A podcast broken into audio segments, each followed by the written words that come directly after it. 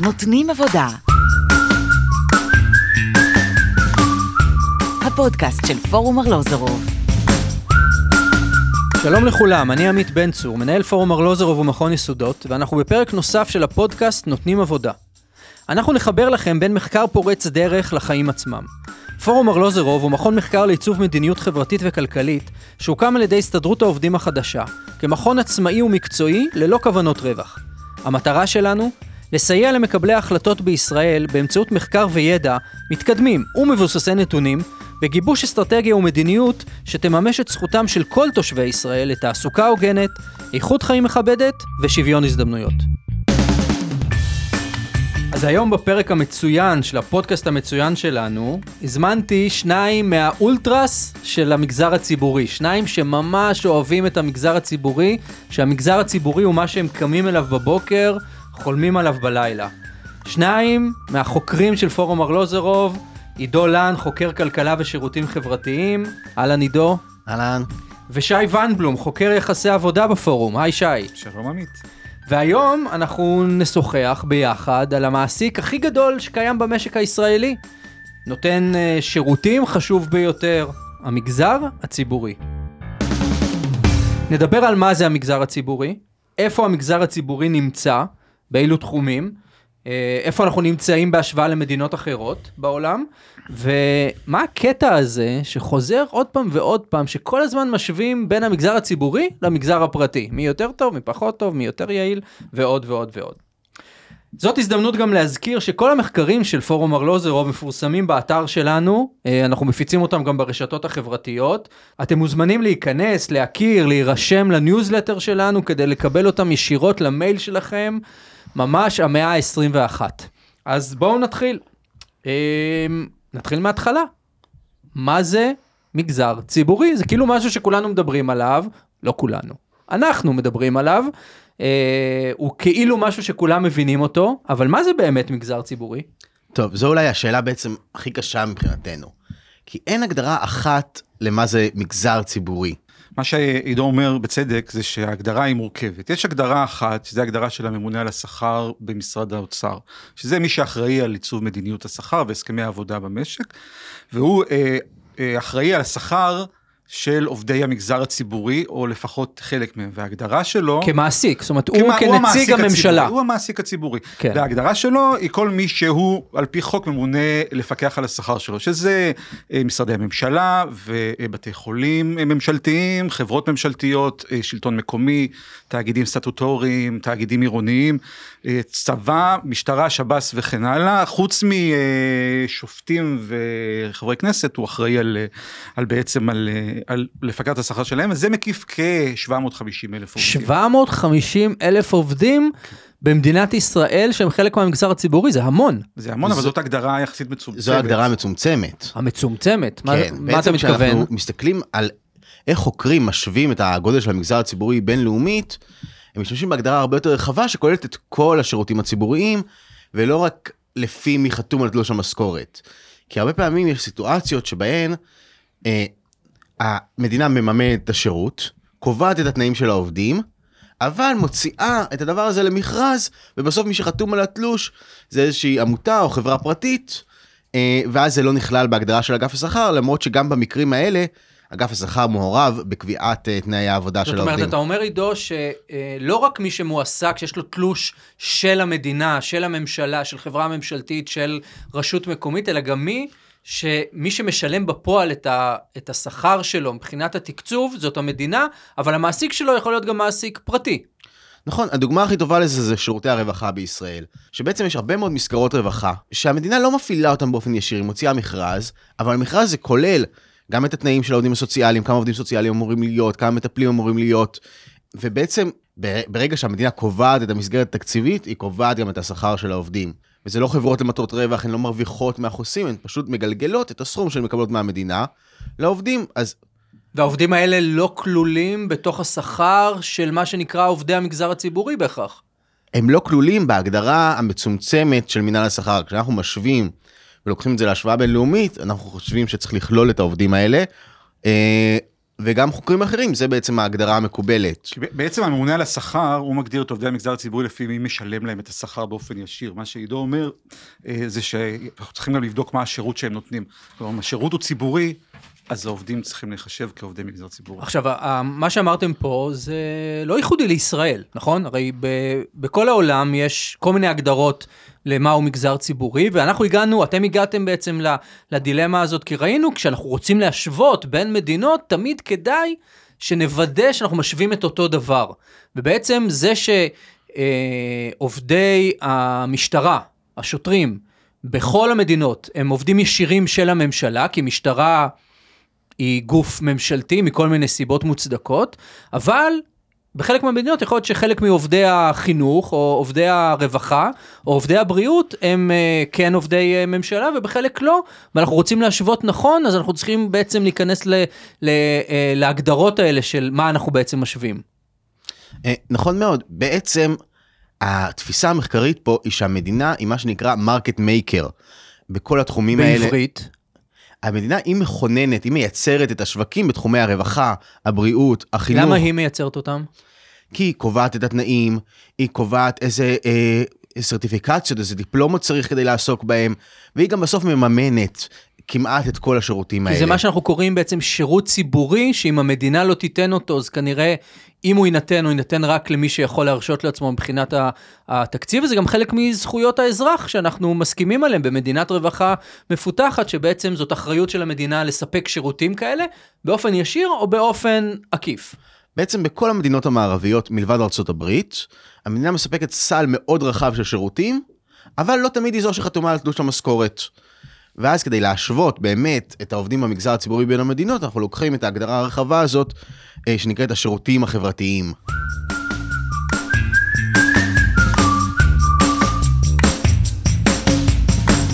אז בואו רגע נדבר על משהו שהוא, אה, אני נתקל בו כל הזמן. אני שומע כבר המון שנים, לא חדש, שבעצם אם המגזר הציבורי שלנו יעבוד כמו המגזר הפרטי, מתוך הנחה שהמגזר הפרטי הוא הרבה יותר יעיל, הרבה יותר מתקדם, הרבה יותר דינמי, אם נצליח בשיטות כאלה ואחרות לגרום לזה שהמגזר הציבורי שלנו יעבוד כמו המגזר הפרטי, אז יהיה אחלה, כאילו זה יהיה ממש טוב, ועל זה כאילו יש קונצנזוס. זאת אומרת, זה נשמע לנו, כי אנחנו יודעים מה זה מגזר פרטי, אנחנו יודעים את היתרונות שלו, אה, ואנחנו אומרים, אה, כן, למה לא? אבל זה נכון בכלל, ההשוואה הזאת היא, היא רלוונטית? מה אנחנו בעצם משווים פה? אנחנו, טוב ששאלת את זה, כי זה באמת כאילו זה משהו שיש עליו קונסנזוס, וזה גם באמת ההשוואה שהיא אולי הכי קלה לעשות, יש במשק מגזר ציבורי ומגזר פרטי. בואו נשווה ביניהם, וגם המשרד, הממונה על השכר שהזכרנו קודם, עושה את זה כל הזמן בדוחות, ה, אה, בדוחות השנתיים שלו, אבל אנחנו טוענים שזו בעצם לא ההשוואה הנכונה, כלומר, לפני שנדבר על אה, מספרים ונתונים או על אה, רמות שכר ודברים כאלה, שזה אה, עידו טוב ממני, בואו, יש דבר אחד שהוא מאוד חשוב להבין, שהמגזר הציבורי הוא לא המגזר הפרטי, לא רק אה, בגלל שהמדינה משלמת את השכר, יש לו גם אה, תחומי אה, פעילות שהם מובהקים שאין במגזר הפרטי, ויותר חשוב מזה, אה, מה שהמחקר זיהה, זה שהמוטיבציה לעבוד במגזר הציבורי היא לא אותה, היא לא אותה מוטיבציה לעבוד במגזר הפרטי. מה זאת משהו, אומרת? יש משהו שנקרא מוטיבציה לשירות ציבורי. אנשים שהולכים לעבוד במגזר הציבורי, מראש הם מגיבים אה, טוב יותר ויש להם רצון בעבודה שיש לה משמעות, שעזרה לחברה, שעזרה לזולת. אה, אה, דברים כאלה והם פחות אה, אה, מגיבים או פחות מחפשים את התגמול הכלכלי הכספי הגבוה. וזה משהו שחייבים אה, להבין אותו. עכשיו, לפני שיבואו כל המזלזלים ויגידו, זה אולי במחקר, אבל הם פשוט לא פגשו את המגזר הציבורי בישראל, אז מי שכן פגש את המגזר הציבורי בישראל זה ה-OECD. ה-OECD פרסם דוח אה, בשנה שעברה, והוא עשה בו אה, לראשונה, אה, בין שאר הדברים שהוא עשה בו, הוא עשה סקר אה, פיילוט, מה שנקרא, הוא לקח שבע מדינות ובדק אה, מה המוטיבציה אה, לעבוד, לעבודה. אה, כמה יש מחויבות לתפקיד, כמה יש מחויבות לעבודה, והוא בחר שבע מדינות. למזלנו, אחת משבע המדינות האלה היא ישראל. יש. ועוד יותר יש, כי אה, אה, בכל המדדים של מחויבות לעבודה ושל רצון אה, אה, לשירות ציבורי, ישראל, אה, היו בה את התוצאות הגבוהות ביותר, את השיעור הגבוה ביותר של אה, עובדים שענו כן, אה, מכלל שבע המדינות האלה. כלומר, זאת הדבר- אומרת, העובדים במגזר הציבורי בישראל... מחויבים מאוד לעבודה שלהם, מחויבים מאוד אה, לתפקיד שלהם, ורוצים לעזור ל, אה, לציבור. כי בעצם אתה אומר, הבסיס של מה השירותים, מה הפעילות שהמגזר הציבורי עושה, היא שונה, ולכן התמריצים של העובדים שממלאים את אותם תפקידים, מבצעים את אותן עבודות, אלה תמריצים שונים, לא ב-180 מעלות, אבל יש בהם חלקים שהם מאוד משמעותיים, בשונה ממה שקיים במגזר הפרטי. בדיוק. אבל בעצם יש נקודה שבה כן מאוד חשוב להשוות בין המגזר הציבורי למגזר הפרטי, וזה דווקא השכר. אנחנו רוצים למשוך את האנשים הכי טובים, הכי איכותיים, שיהיו המורים של הילדים שלנו, הרופאים שלנו, אה, ושיהיו משרתי הציבור שלנו. וכדי לעשות את זה, השכר צריך להיות תחרותי למגזר הפרטי. כלומר, רגע, שי... רגע, רגע, תעצור רגע, עידו, כי אני עכשיו התבלבלתי קצת. שי נתן לי פה נאום משכנע, שאומר שהמגזר הציבורי שונה מאוד מהמגזר הפרטי, במוטיבציות, במטרות, ואתה עכשיו אומר לי, נכון, אבל עדיין אנחנו צריכים להתחרות מול המגזר הפרטי, אז תסביר לי. האנשים האלה עם המוטיבציה הגבוהה, יש גבול גם למוטיבציה, הם לא יסכימו לעבוד בשכר רעב, הם ילכו להייטק. כלומר, זה שיש אנשים טובים ומוכשרים שרוצים לעזור ולשרת את הציבור, זה מעולה, אבל זה לא מספיק, כי צריך לפחות לתת להם איזשהו תגמול מינימלי שיתחרה אה, בתגמול שהם מקבלים במגזר הפרטי. כי אנחנו בעצם מתחרים, זה שני מגזרים, ציבורי ופרטי, שלא מתחרים על אותם שירותים, אלא מתחרים על אותם עובדים, כי בעצם עובדים ועובדות זה הישראלים והישראליות, וזאת קבוצה סגורה, ואם מישהו עובד במגזר הפרטי, הוא לא עובד במגזר הציבורי, ולהפך. נכון, אני אגיד, אין מחלוקת פה באולטרס המגזר הציבורי. אני שמח, כי חששתי לרגע. לא, לא, לא, אין מחלוקת. תראה, מה שעידו אומר זה מאוד נכון, וההשוואה בין המגזר הציבורי למגזר הפרטי היא לא נכונה בהרבה מאוד מקרים, אבל היא כן נכונה במקרה הזה, כי כמו שאמרתם, קודם כל יש פול סופי, יש אה, מספר מסוים של עובדים שמתחרים אליהם, ובמובן הזה ההשוואה הזאת היא מאוד, נוחה, מאוד נכונה, כי בתוך המשק הישראלי, עם הפערי השכר בין המגזר הציבורי למגזר הפרטי הם כל כך גבוהים, גם אנשים שיש להם מוטיבציה ואידיאולוגיה ורוצים לעזור, הם אה, בסופו של דבר זה לא שהם אה, נגד אה, של לחיות כמו שצריך, הם עדיין רוצים שכר ראוי. בסופו של דבר, אם הפערים יהיו גדולים מדי, זה ינצח את... אה, ואנחנו רוצים גם לתגמל אותם על זה שהם ברמה גבוהה, נכון. שהם מחויבים וכולי. אז אוקיי, אז הבנו המציאות קצת יותר מורכבת ממה שאולי נהוג לחשוב. אנחנו צריכים להבין במה לא נכון להשוות בין המגזר הציבורי לפרטי, ובמה כן צריך לבחון, כי אנחנו רוצים מגזר ציבורי איכותי, שזה נראה לי קונצנזוס של 90 ומשהו אחוז, 99 אחוז מהציבור, שהוא רוצה מגזר ציבורי שנותן שירותים טובים באיכות גבוהה, ולכן צריך גם עובדים טובים. עידו, תגיד, הבנו שצריך להסתכל על השכר במגזר הציבורי ובמגזר הפרטי, זה משהו שעשינו? כן, בדקנו. בעצם בשנות ה-90, השכר במגזר הציבורי היה קצת יותר גבוה מהשכר במגזר הפרטי, בממוצע. בישראל. בישראל. ומאז אנחנו רואים שחיקה איטית אה, של השכר במגזר הציבורי לעומת הפרטי, והגענו בשנת 2021 לפער של 30 אחוז. כלומר, עובד במגזר הציבורי משתכר בממוצע 30 אחוז פחות מהעובד במגזר הפרטי. 30 אחוז פחות? רגע, אבל אני זוכר שראיתי בכל מיני דוחות תמונה שאומרת, השכר במגזר הציבורי אה, עולה כל הזמן וגבוה, והוא לא מותאם בעצם, לה, הוא, הוא, הוא פוגע ב, במגזר הפרטי כי הוא גבוה, אז מצאת אז, את ההפך? אז זה נכון שהשכר באופן כללי עולה, גם במגזר הציבורי וגם במגזר הפרטי. Mm-hmm. הוא עולה גם כדי למנוע שחיקת שכר, כדי להתמודד עם האינפלציה, וגם כי ישראל היא כלכלה צומחת ומשתפרת, והשכר עולה בכל המגזרים, אבל הוא עולה במגזר הציבורי באופן איטי יותר. וזה קורה כשמסתכלים על כל המגזר הציבורי, ולא רק על ה-750 אלף ששי הזכיר קודם, שמקבלים את שכרם באופן ישיר מאגף שכר במשרד האוצר, אלא על 1.3 מיליון עובדים, שזה כולל גם את העובדים המופרטים במסגרות הרווחה והבריאות והחינוך, שהם מקבלים בממוצע שכר הרבה הרבה יותר נמוך. אז אנחנו מדברים פה על פער עצום. זאת אומרת, אם זה בממוצע, וכמו שאנחנו יודעים, ממוצע תמיד מסתיר מאחוריו הרבה מאוד שונויות ומגוון, ויש מי שמרוויח יותר ויש מי שמרוויח פחות, אבל בכל זאת, כי אנחנו רוצים להצליח לעשות את ההשוואה הזאת, אז בממוצע, עובד במגזר הציבורי, השכר שלו נמוך ב-30% מעובד ממוצע במגזר הפרטי, זה משמעותי. זה משמעותי מאוד, ואז אתה שואל את עצמך, אם עכשיו... אה, גבר או אישה אחרי צבא או אחרי uh, לימודים, שוקל האם אני רוצה לעבוד במגזר הפרטי או במגזר הציבורי, בעצם צריך לקבל החלטה על הקריירה העתידית שלי, איפה אני אבחר לעבוד. גם אם אני הכי מושקע והכי אידיאולוגי בעולם, למה שאני אבחר לעבוד במקום שמשלם 30% פחות? זה, זה פער. כלומר, אפשר לשמור על פער בזכות המוטיבציה הגבוהה של העובדים. אפשר לשלם להם פחות, כי אם באמת יש להם מוטיבציה גבוהה לשרת את הציבור. קשה לשלם להם 30% פחות, לא יבואו אנשים בכלל. והבנתי שאחרי שפרסמנו את המחקר הזה, אז uh, התחילו להתקשר אליך כל מיני אנשים ולשתף אותך בכל מיני חוויות שלהם. לא להתקשר, כי אנחנו כבר לא ב nineties. אה, סליחה. אבל, אה, אבל הם כן כתבו לי והם כן אה, זה. בעצם מה ששמעתי מהרבה מאוד, גם חברים וגם אנשים שלא הכרתי, שעובדים במגזר הציבורי, זה שהרבה מאוד מהאנשים שנכנסים למגזר הציבורי היום, עושים את זה כי הם יודעים שלבן או בת הזוג שלהם יש עבודה מכניסה בהייטק, אז הם יכולים לספוג בעצם את, ה, את הפרמיה השלילית הזאת בשכר, את זה שהם ישלמו להם פחות, כי בן הזוג מרוויח מספיק. ואז זה בעצם מגביל את הפול של האנשים שיכולים אה, להיכנס למגזר הציבורי לאנשים שבמקרה התחתנו טוב. אם אני זוכר נכון, במחקרים ששניכם אה, אה, ערכתם על המגזר הציבורי, אתם לא רק הסתכלתם על ישראל לאורך השנים, אלא גם עשיתם השוואות בינלאומיות, זאת אומרת, בדקתם את ישראל מול מדינות אחרות, ואני רוצה לשאול אתכם, למה זה חשוב? הרי המגזר הציבורי שלנו והמגזר הפרטי שלנו הם שלנו, ומה שבאמת צריך לעניין אותנו זה מה שקורה פה. למה חשוב להסתכל על, על זה בפרספקטיבה בינלאומית? קודם כל כי זה מעניין. מעניין להשוות את ישראל למדינות אחרות, אנחנו כל הזמן, כלומר כל מי שנוסע לחו"ל משווה את ישראל למדינה אחרת, זה הכי טבעי לנו בתור ישראלים, אבל זה גם נותן לנו קנה מידה.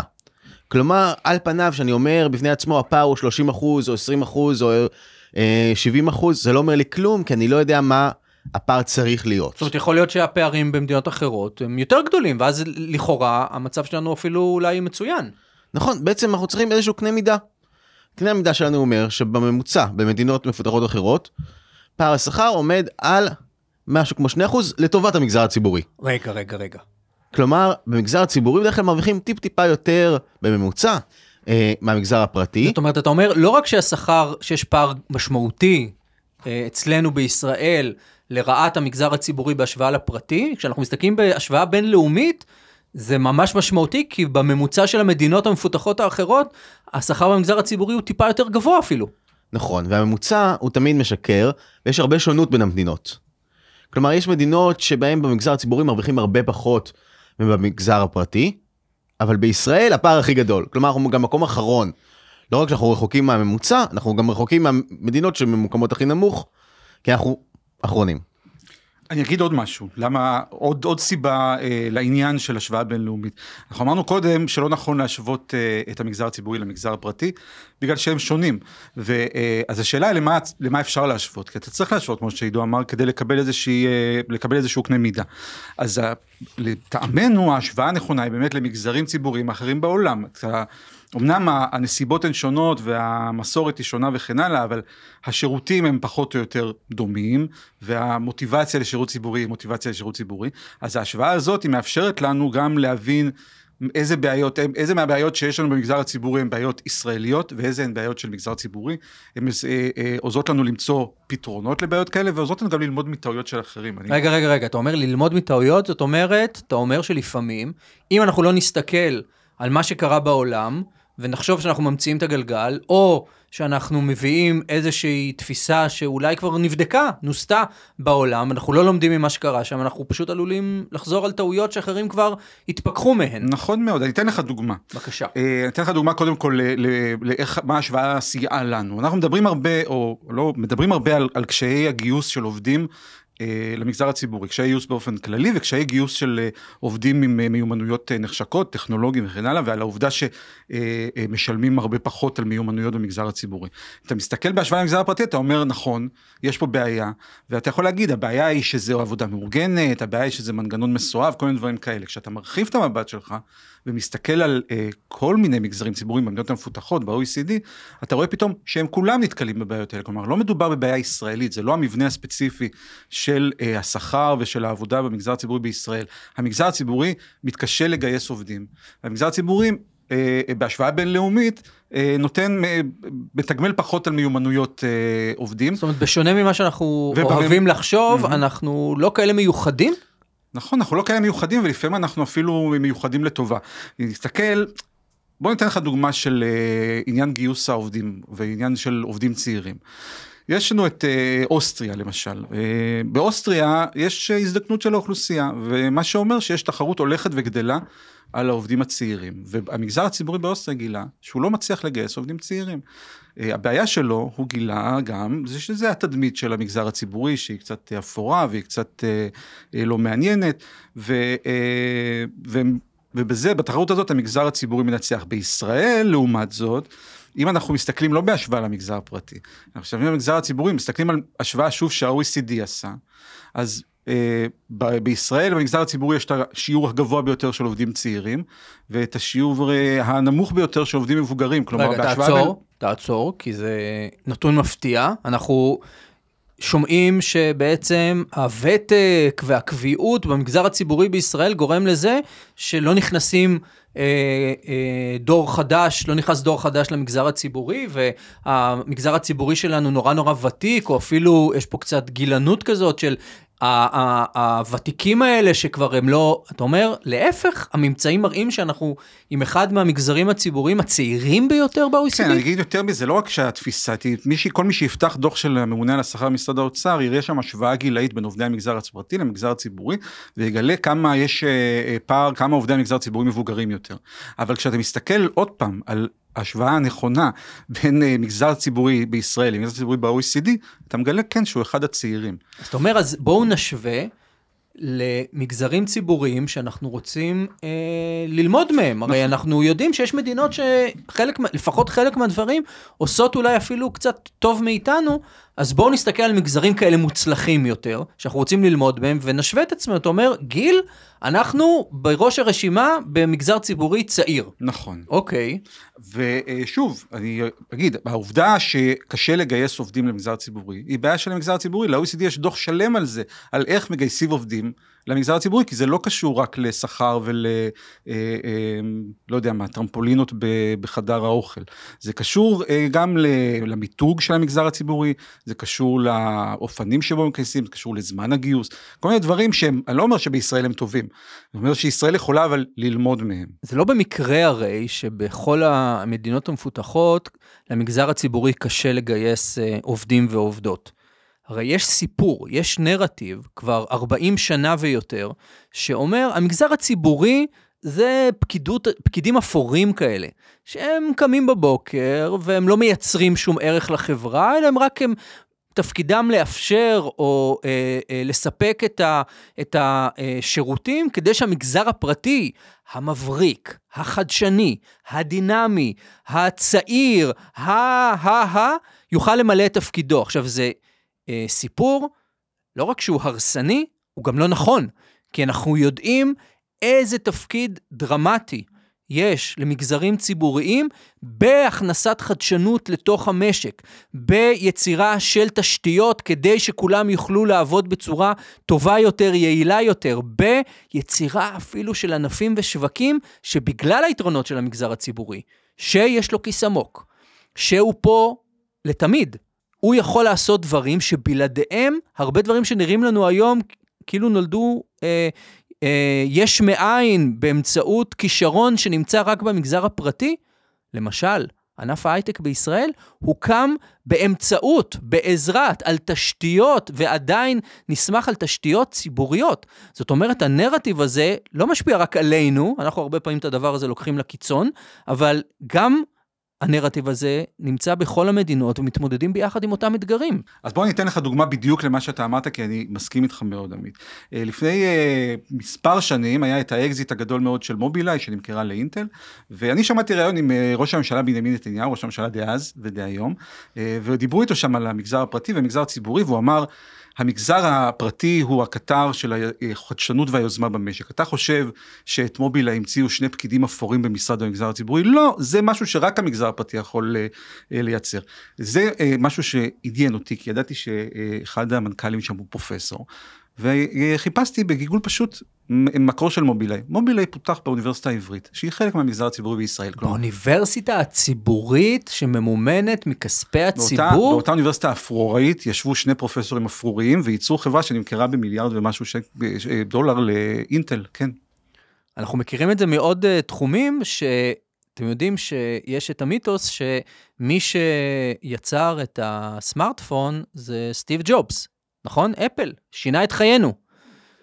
לא. אז בוא, סלח לי, שי, אני אגלה לך, שסטיב ג'ובס בהחלט עשה uh, צעד ששינה את העולם. אבל מי שיצר את ה-GPS, מי שיצר את סירי, מי שיצר את המסך מגע, מי שיצר את כל הדברים האלה, זה המגזר הציבורי בארצות הברית. הרבה פעמים זה התעשיות הביטחוניות והצבא.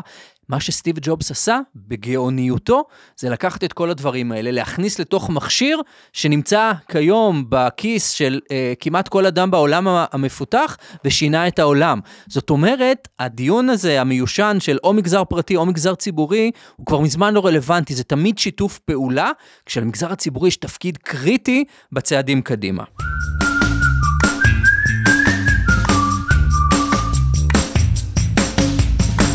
שי, דיברת על אה, אוסטריה, אתה יודע, המדינה הזאת עם הדשא האינסופי ויוקר מחיה אולי קצת פחות ממה שיש לנו, אה, והבנתי שהיא לא מצליחה בין השאר לגייס לשירות הציבורי שלה, כי גם קיימת שם בעיית גיוון. זה קיים גם אצלנו? אה, לא, לא, בוא אני אנפץ פה עוד מיתוס, אנחנו רגילים לחשוב על עובדי המגזר הציבורי שהם עובדים מאורגנים הסכם קיבוצי ולכן כולם נראים אותו דבר ולכולנו יש את התמונה בראש, אולי לכל אחד תמונה אחרת, אבל אנחנו יודעים איך הוא נראה. אה, והאמת היא שבישראל, אה, קודם כל, יש חלוקת שכר יותר אה, שוויונית בין, בין רמות השכר השונות. יש פחות, פער השכר המגדרי הוא נמוך יותר. זאת אומרת, גברים יש... ונשים מרוויחים בפער הרבה יותר נמוך מאשר, מאשר במגזר, במגזר הפרטי. הפרטי. ויש גם פער נמוך יותר בפערי השכר בין יהודים ללא יהודים וכן הלאה. ואם אנחנו כבר מדברים על גיוון, אז בואו שוב אני אחזור לידידיי ב-OECD, שעשו גם מדד פיתוח. אה, גיוון, אה, כוח עבודה מגוון אה, בממשלה. וגם שם ישראל מככבת, זה מודד גם את הגיוון עצמו בכוח העבודה, כלומר את הייצוג של קבוצות שונות באוכלוסייה, זה מודד גם את הזמינות של המידע על הדבר הזה, וזה גם אה, אה, כולל כלים לפיתוח ולגיוס עובדים מכל מיני קבוצות באוכלוסייה, וגם שם ישראל מככבת, כלומר הציון של ישראל גבוה אה, מממוצע ה-OECD. זאת אומרת, המגזר הציבורי של... הוא השלישי ב-OECD, והוא גבוה משמעותית מהממוצע ה-OECD. יותר מזה, למגזר הציבורי, גם בישראל, אבל ראינו את זה גם בעולם בחלק מהמקומות, היה תפקיד היסטורי בשילוב של אוכלוסיות בשוק העבודה. כלומר, כשאוכלוסיות חדשות נכנסות לשוק העבודה הפורמלי, הרבה פעמים זה נעשה דרך המגזר הציבורי. כי המגזר הציבורי הוא חף משיקולים של אפליה, והוא חף משיקולים כאלה ואחרים, והוא בעצם יכול להכניס עובדים מקבוצות מוחלשות, שעד כה לא היו בשוק העבודה, גם אם זה נשים וגם אם זה ערבים וחרדים בישראל. ויש פה תפקיד היסטורי מאוד מאוד משמעותי, שאנחנו רואים שעובדים קודם נקלטים במגזר הציבורי, בתפקידים בכירים, ואז הם מגיעים רק לתפקידים בכירים במגזר הפרטי. למה זה בכלל חשוב? גיוון, אוקיי, אני מבין, בטח כ... כסוציאל דמוקרט ומי שנגד אפליות, אני, אבל למה זה חשוב שיהיה גיוון משמעותי והמגזר הציבורי, אנחנו מציינים אותו לשבח בעניין הזה? כי מדינת ישראל היא מדינה מאוד מגוונת, יש לנו הרבה מאוד קבוצות באוכלוסייה, ואם הדבר הזה אין לו שיקוף במדינה שמעניקה, כמו שעידו אמר בהתחלה, בהתחלה הרבה מאוד שירותים אה, חברתיים, אז יש לנו בעיה. כלומר, אה, אין ייצוג, אם אין ייצוג לכל הקבוצות בחברה, אם, אם כוח העבודה הוא יותר, יותר מדי הומוגני, אז זה גם אה, משליך על איכות השירות ועל אופי השירות ועל התפוצה של השירות וכן הלאה. וצריך להבין שהמגזר הפרטי הוא מחויב לרווח, אין לו שום מחויבות לגיוון. היום יש קצת עיסוק כזה בחלק מהנושא של אחריות תאגידית, ואנחנו רואים שחלק מהחברות המאוד מאוד גדולות מוציאות דוחות של גיוון, אבל בסך הכל במגזר הציבורי מתעניין ברווח, הוא מתעניין בבעלי המניות שלו, ואין לו מחויבות אה, להכניס את ולשקף את כל החברה הישראלית. בעצם אנחנו רואים שהמגזר הציבורי באמצעות מה שנקרא נציבות שירות המדינה, יצר מדדים לגיוון בשירות הציבורי. כלומר, הייצוג של אוכלוסיות מגוונות צריך להיות בהתאם ומעל אה, האחוז שלהם באוכלוסייה העובדת. אה, חלק מהעניין הוא שברגע שמגזר הציבורי מצליח לשלב נשים בתפקיד סמנכ"ליות ומנכ"ליות אה, ופרופסוריות באקדמיה, אה, או ערבים או חרדים או חרדיות, אה, אז בעצם זה נהיה נורמה גם במגזר הפרטי. כלומר, אנחנו רואים שגם אנשים שנראים אחרת מאיתנו יכולים להשתלב ולהוביל בתפקידים בכירים. ויותר מזה, מערכת השכר במגזר הציבורי מבטיחה שלא יהיו הבדלי שכר. כלומר, סמנכ"ל מרוויח כמו סמנכ"ל, מנהל אגף מרוויח כמו מנהלת אגף. אה, והזהות של הבן אדם זה שאתה יכול לשלם לו פחות, כי יש לו פחות הזדמנויות, אי אפשר לנצל את זה. זאת אומרת, המגזר הציבורי מוביל נורמות מתקדמות, חשובות, עקרוניות, שמחלחלות גם למגזר הפרטי. וואלה, זו תרומה מאוד מאוד משמעותית לשוק העבודה. עוד מיתוס שניפצנו. אז אם אנחנו עוסקים במיתוסים, ונראה לי שאתם אה, חובבי אה, אה, ניפוץ מיתוסים, אז יש עוד מיתוס שאנחנו יודעים שנמצא שם חזק חזק בכל שיח ציבורי על המגזר הציבורי, והוא נקרא הקביעות. מודל הקביעות במגזר הציבורי, שזה בעצם מה שמנציח עובדים בינוניים, לא מצליח לשלב אה, צעירים, אה, מייצר אה, מגזר ציבורי לא יעיל וכולי וכולי וכולי. זה, זה מיתוס או שזה לא מיתוס? זה, תראה, קודם כל צריך להגיד, העבודה במגזר הציבורי, האופן שבו השכר אה, בנוי, מעודדת עבודה ארוכת טווח. כלומר, אתה מקבל תוספת ותק עם כל שנה שאתה עובד, וזה בעצם, אה, על זה, זה המודל. באמת מעודדת את העסקה ארוכת טווח, אבל היא מעודדת העסקת ארוכת, ארוכת טווח, כי במגזר הציבורי מבינים, מה שהם מבינים לדעתי גם אולי במגזר הפרטי, אבל פחות רוצים, זה שיש חשיבות לעובדים מנוסים, ויש חשיבות לעובדים אה, מיומנים, עם אה, ידע ארגוני, הידע הארגוני נשאר בתוך המערכת. הדבר הזה אה, במערכת שהיא באמת כל כך מסובכת, כל כך רחבה, שעוסקת במגוון כל כך רחב של שירותים, אז הניסיון הנצבר הזה הוא מאוד מאוד חשוב. וצריך להגיד, לא מדובר פה, אין, אה, תחפש בחוק כמה שתחפש, אין דבר כזה קביעות, אין דבר כזה איסור, איסור לפטר.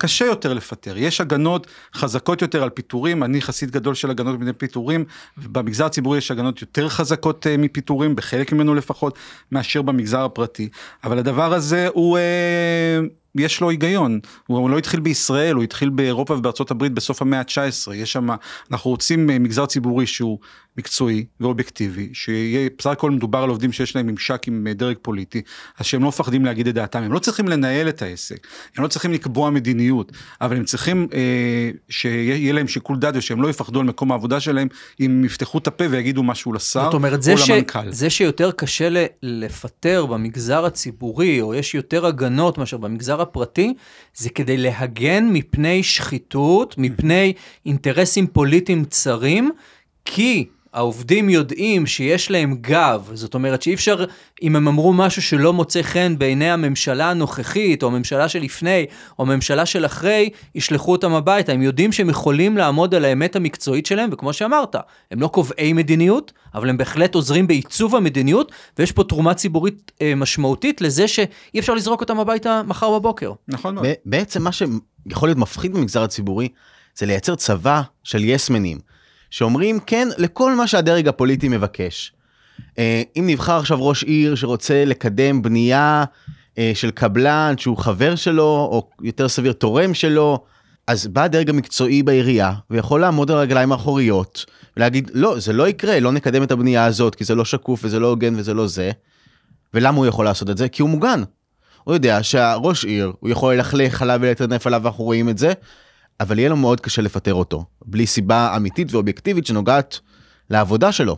וזה מאוד שונה ממה שאנחנו רוצים או צריכים או מצפים במגזר הפרטי, שבו נגיד ניקח את התפיסה הרווחת, שיש בעלי מניות, יש מישהו שהוא הבעלים שהעסק שייך לו, ואומנם אנחנו מאוד בעד דמוקרטיה במקום העבודה ולהרחיב אותה, אבל עדיין אנחנו מבינים ששם זה שייך למישהו פרטי.